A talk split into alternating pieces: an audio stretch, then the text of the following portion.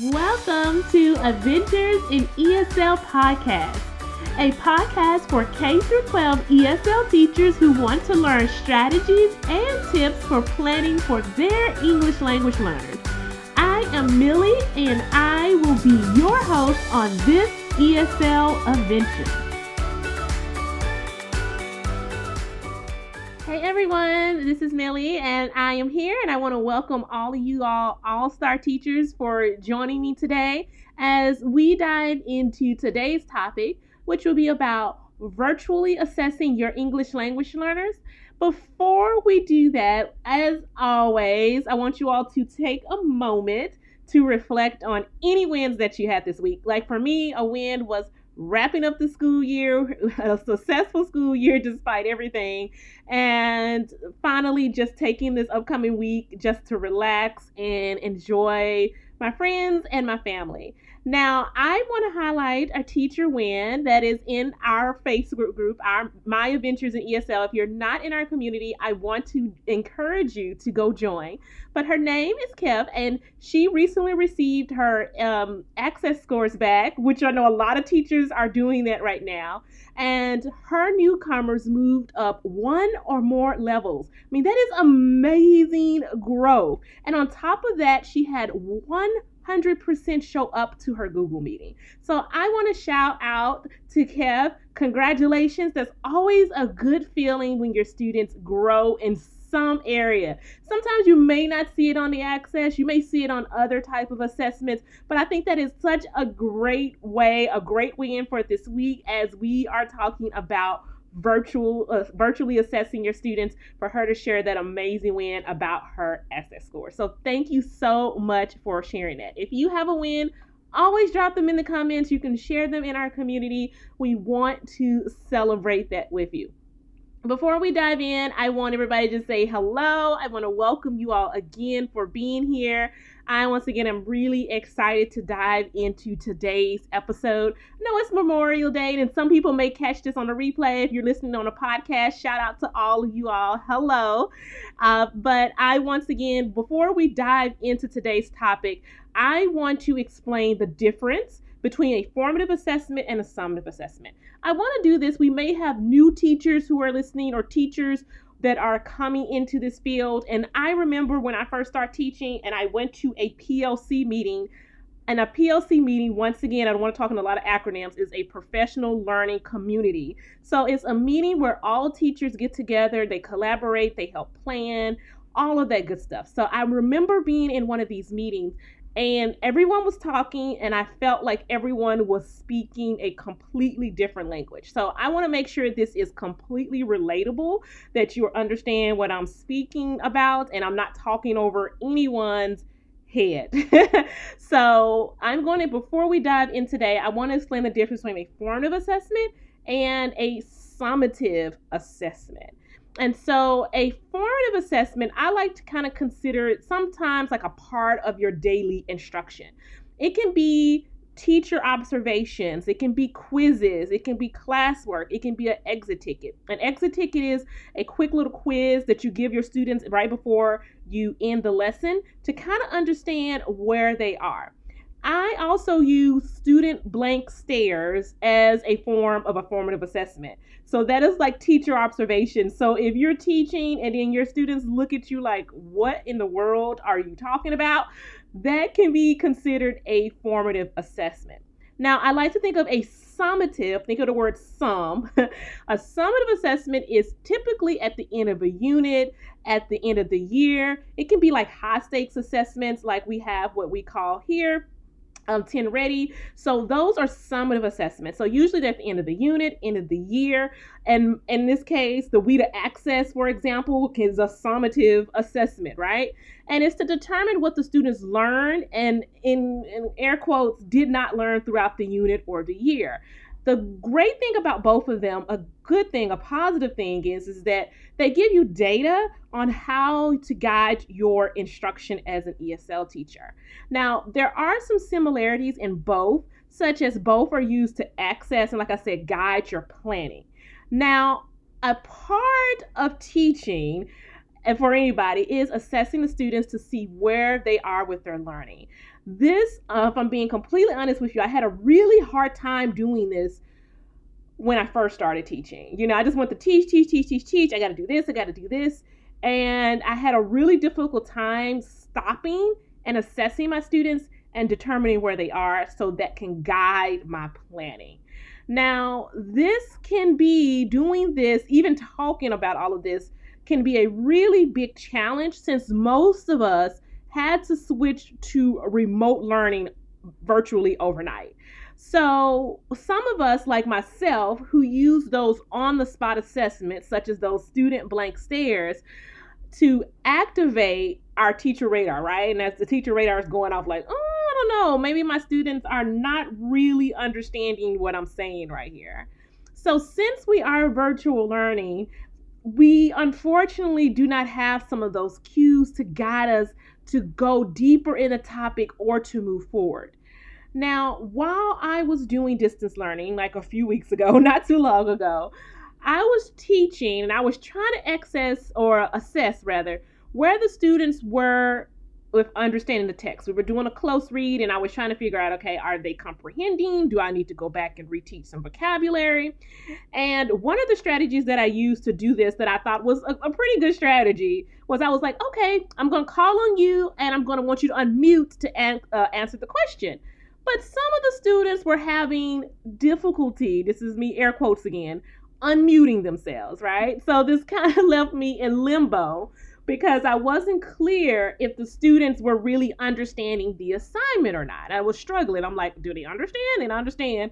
And I kind of felt myself slipping back into that first teacher, uh, first year teacher mode where I was operating under that assumption that they were understanding just fine and that operating under that assumption can make it extremely difficult to adjust your instruction and to, to t- take a moment and say, okay, I see that you all are not understanding this topic. I see that you all are not understanding this reading. Let me take a step back and let me build some more background knowledge if that needs to be done. Let me go over some vocabulary. Let me offer some different scaffolding techniques to support you all. But since I couldn't, I didn't have that big visual cue of the blank looks, the one that I use, I was at a loss. So after my lesson ended, I knew I was like, it was in the front of my mind. I was thinking. I went ahead and gave my students a quiz on Newsela, and my suspicions were confirmed, right? Most of them received a 50%. So, once again, that's the thing about a formative assessment. It's going to guide your instruction. It's going to tell you, just like it told me when most of my students got that 50% on that reading, I knew then that, okay, let me stop. There are some things that I need to do differently. That is when I knew I had to start incorporating some formative and some summative assessments in my remote learning, some type of way. I couldn't just rely anymore on the blank stares, those uh, visual cues that I rely on. I needed some more data. and that formative and those summative assessments are going to allow me to have some more of that data. So, like I said, when I saw those low scores, I knew I needed to immediately start searching for a solution. I then start brainstorming some ways that I can incorporate some virtual assessments in my remote learning. So, one of the things that I thought back to was when I was in class, what were some things that the students like? And I know a lot of you all have heard of Kahoot and Quizlet, um, also Quizizz. So I was like, you know what? I can incorporate those things in my live lessons. The students love playing those games, and I can use those games as formative assessment. Now, side note, one of the things that I'm thinking about next school year is how I am going to incorporate games because sometimes students, I don't want to gamify everything because then sometimes they're just pushing, they're just in the rush, they're hurrying, trying to click through, and they're really not taking the time maybe to read the question. And so they really think of it as a competition. So I'm thinking of ways now of how I can still do my formative assessments and my virtual uh, summative assessments without necessarily gamifying it, putting in some more options. Um, just some of the things that I'm thinking about doing is one is of course I'm going to make sure that I use Flipgrid way more often. How that can look for me is that I post questions on Flipgrid. The students respond back to those questions. That's going to immediately tell me right away if they're understanding the text. I'm also um, going to include like a portfolio, and in that portfolio, it's going to be a digital online portfolio that's going to help me also gather data with them as well without necessarily having to gamify. I'm still going to use some of those tools, but I want to make sure that I have a very balanced approach going into the next school year. Now, that is going to let me know in real time how the students are doing. And I even decided to do something similar for those students who cannot attend the live lessons.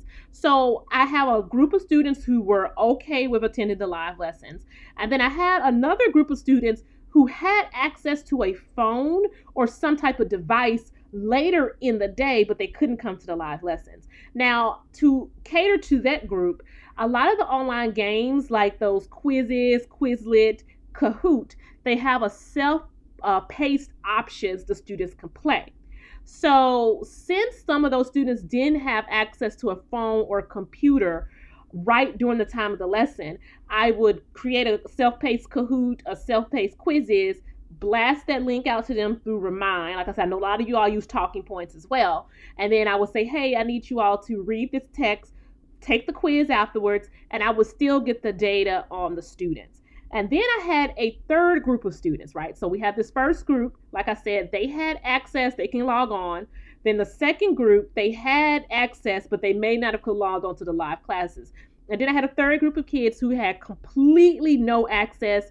They didn't have access to a phone, internet, unfortunately, anything.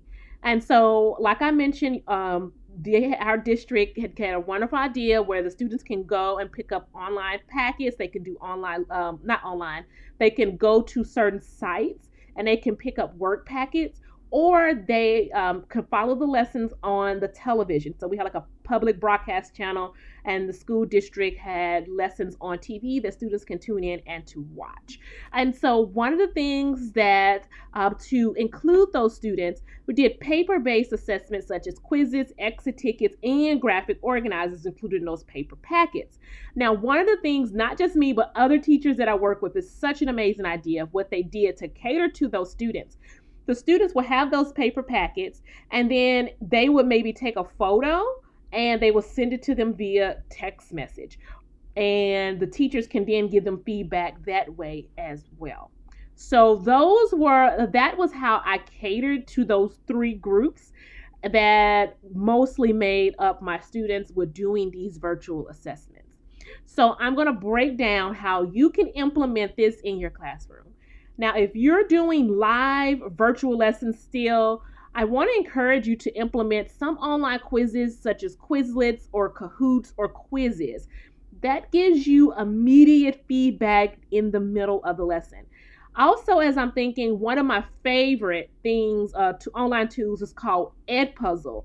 And so with Edpuzzle, what you can do is you can be reading a text, you can stop, ask comprehension questions. The students can't move forward, like they'll try to skip forward. And then that'll give you an idea as well as how well the students are doing. And once again, it's called Edpuzzle. I simply love it. I'll make sure to link that as well. Now, I also want to encourage you to to use speaking. This is a great time to use a lot of speaking apps. I know a lot of people use VoiceThread and Flipgrid as a formative and as a summative assessment. So you can use that. You can post uh, questions the students can answer back and that way that gives you immediate feedback on how those students are doing if you want to you also have those students who cannot attend live but they may have access to a computer or technology later in the day if that's the case, I want to encourage you to implement the self paced option. Now, this allows them to complete the assessment and still give you that uh, needed feedback. They can do it in their own pace on their own time. And then, like I said, there's still maybe students, unfortunately, you have those two groups and you still have those students who just unfortunately just do not have access to the internet. And to help fight this, to combat this, I would suggest that you do include paper assessments for those students. This can be paper quizzes, exit tickets, graphic organizer. The student then, if they have even just a cell phone, then the student can take a photo and send it to you via Remind or Talking Points. One of the things that I was going to do, but I didn't have time to do it, but hopefully everybody has a device for this upcoming school year, was that I was actually during uh, some of my, my, work hours since we were virtual learning, calling some of the students and actually going over their exit tickets and their formative assessments. That'll also give me some immediate feedback as well. So, here are a couple of things that I want to do to give you all some next steps on how you can move forward. I want you to just first decide on if you're planning for the upcoming school year like me, I'm already thinking about the upcoming school year. I put in a link to some free professional development for Microsoft even if you're not using Microsoft Teams, you can still go to this free PD and think about how you can include these formative and summative assessments. Some of this stuff is free that you can use. So I said that to say decide on how you're going to integrate these formative and these summative assessments into your remote learning.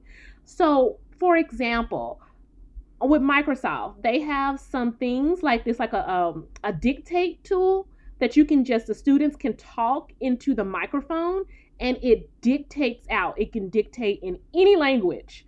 So I want one of the reasons I'm saying this is because I want to use that tool as an assessment in my remote learning because this upcoming school year I am going to be teaching a newcomer class. So I am really trying to brainstorm, right? Like how can I assess my newcomers? How am I going to support them? And one of the reasons and one of the ways that I am going to be doing that is through that dictate tool through Microsoft. I'm going to have them speak if they need to speak in their native language, have it, and then have them maybe possibly translate, however I need to do it. But those are some of the tools that I am going to be using. I also want to encourage you to pick the tools that you're going to use to assess the students who have access to technology. I encourage you to only use one to two tools because you don't want to get overwhelmed. You don't want them to be overwhelmed.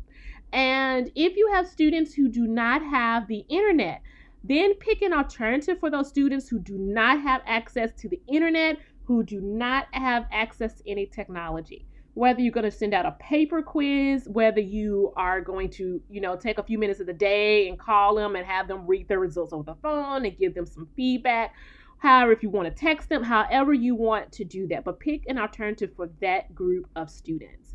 Now, I want to, like I said, encourage you all to go to some professional developments. There are tons out there. So I put one in the links that you all can go to. Be thinking about how you can um, assess your students who are in those three categories who have complete access to technology, the students who have it but at different points during the day, and those students who unfortunately do not have access.